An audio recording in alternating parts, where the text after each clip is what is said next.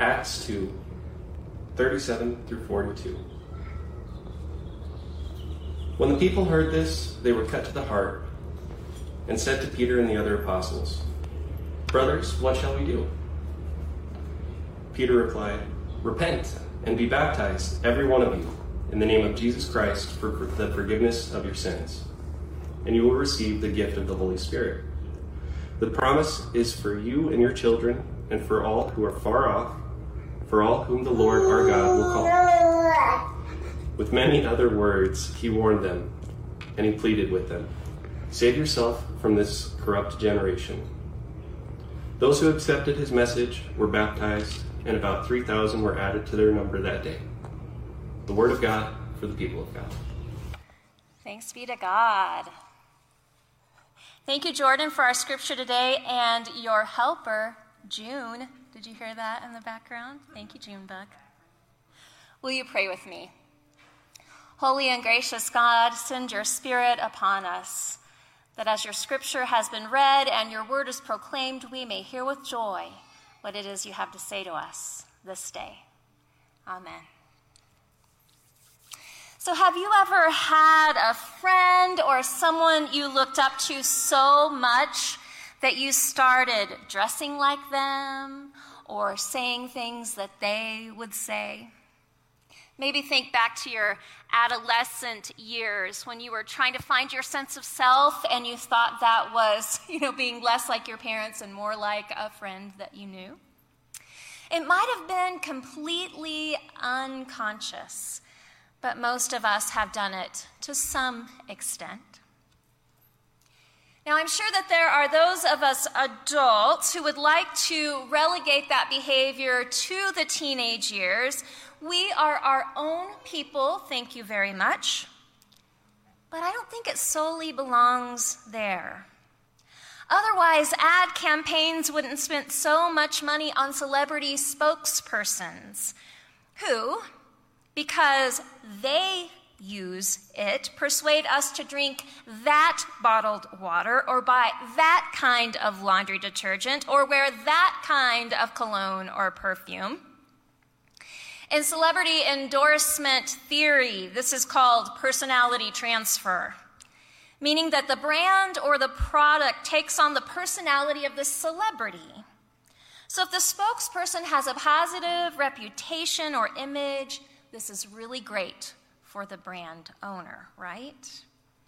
And if you like that celebrity, you are much more likely to consider the advertised brand or product and use your resources to acquire it, whether consciously or unconsciously. During this sermon series, we have been considering the brand or the personality of Jesus. And in looking back at the biblical witness of the gospel stories, we find a passionate leader who often went against the religious status quo. The establishment would have looked upon Jesus as a rebel, a scoundrel, a troublemaker, exhibiting bad habits that they did not want others to pick up. But Jesus did have a following, and his habits started getting spread among his disciples and those who were hungry for his teachings. So, when we look at the story of this brand new faith community that starts in Acts chapter 2, let's remember that last week, at the beginning of Acts chapter 2, we hear the story of Pentecost and how Jesus was already um, gone from the people, but all of a sudden the Holy Spirit came upon them. And this is just a little bit further into the chapter, the ways that the people were responding to this message. Peter stood up and gave a really long sermon about changing your life and that Jesus is, is there to help you find God's way. And then there's this story of this new community that gathers together. This is a very early community of Christ followers, and it's very countercultural. In fact, their very way of living and being would have been against the grain of the traditional religious community. And here's just a few reasons why. One reason why this would have been different than the established religious community is that the mark of being in this community was baptism. Now, up until this point, baptism was practiced in some um, Jewish culture in combination with ritual washing and bathing, but baptism wasn't the thing. The main mark of being a part of the Jewish community or the people of God was circumcision. And we have talked about before how circumcision is kind of problematic. For one thing, half the population is left out of God's beloved covenant and community if circumcision is only the only mark of that relationship. So, baptism then became something that could mark men and women, old and young, Jews and Gentiles. And for the established religious community, this was scandalous. Another reason why this new community went against the grain of the establishment was that the community extended itself to include non Jewish people.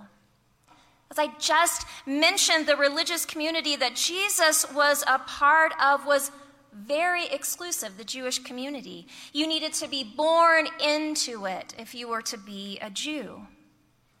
So the practice of welcoming others, Jews and Gentiles, women, men, slaves, free, this was radical. A third reason why this particular community went so against the established religious authorities and practice was that this new community shared every aspect of life.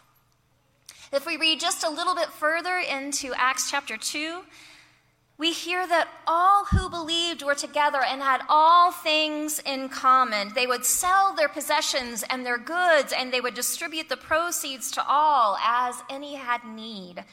Day by day, they spent much time together in the temple. They broke bread at home and ate their food with glad and generous hearts.